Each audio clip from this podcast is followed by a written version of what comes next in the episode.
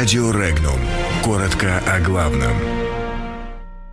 Кто оплачивает украинские провокации? На шахте в Соликамске погибли 9 человек. О переброске танков вооруженных сил Украины в Донбасс сообщают в Луганской Народной Республике. В Софеде считают, что США откупились от Украины. Снизить тарифы для отмены роуминга призывает Белоруссию Минцифры России. Президент Украины подписал закон о переименовании канонической Украинской Православной Церкви. 22 декабря в Соликамске на шахте Уралкалия произошел пожар. Девять человек остались под землей, спасти их не удалось. По факту гибели людей возбуждено уголовное дело. По делу о нарушении правил техники безопасности уже задержали четырех человек. В настоящее время на месте трагедии аварийно-спасательные работы уже завершены. Сообщается, что задымления в шахте нет. Горно-спасатели поднимаются наверх. На месте пока действует оперативный штаб. Психологи продолжают работу с родственниками погибших. Ранее на поверхности поверхность были подняты тела всех девяти погибших рабочих.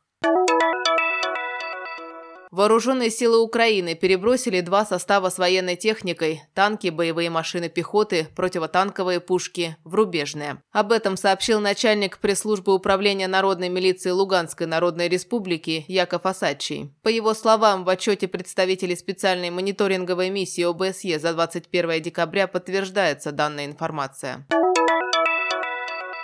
США выделят 10 миллионов долларов на дополнительную помощь ВМС Украины после инцидента в Керченском проливе, говорится в сообщении руководителя пресс-службы Госдепартамента США Роберта Паладина. Транш должен одобрить Конгресс США. В Софеде этот шаг расценили как желание штатов откупиться от республики. По мнению члена Софеда Франца Клинцевича, подталкивание Украины на различные провокации, несомненно, будет продолжено, но он уверен, что военно-морскому потенциалу Украины никакая помощь не пойдет пойдет впрок.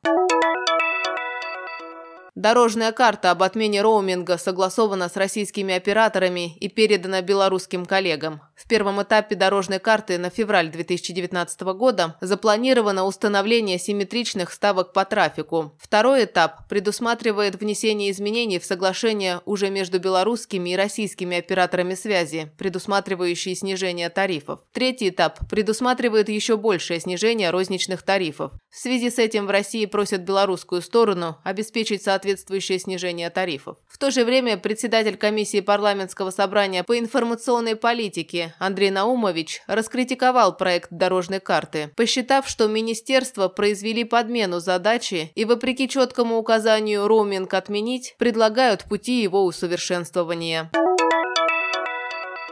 Президент Украины Петр Порошенко подписал закон о переименовании канонической Украинской Православной Церкви. Сообщил пресс-секретарь украинского лидера Святослав Цыголко на странице в соцсети Twitter. Напомним, законопроект о переименовании канонической Украинской Православной Церкви в Украинскую митрополию Русской Православной Церкви ранее принял парламент Украины.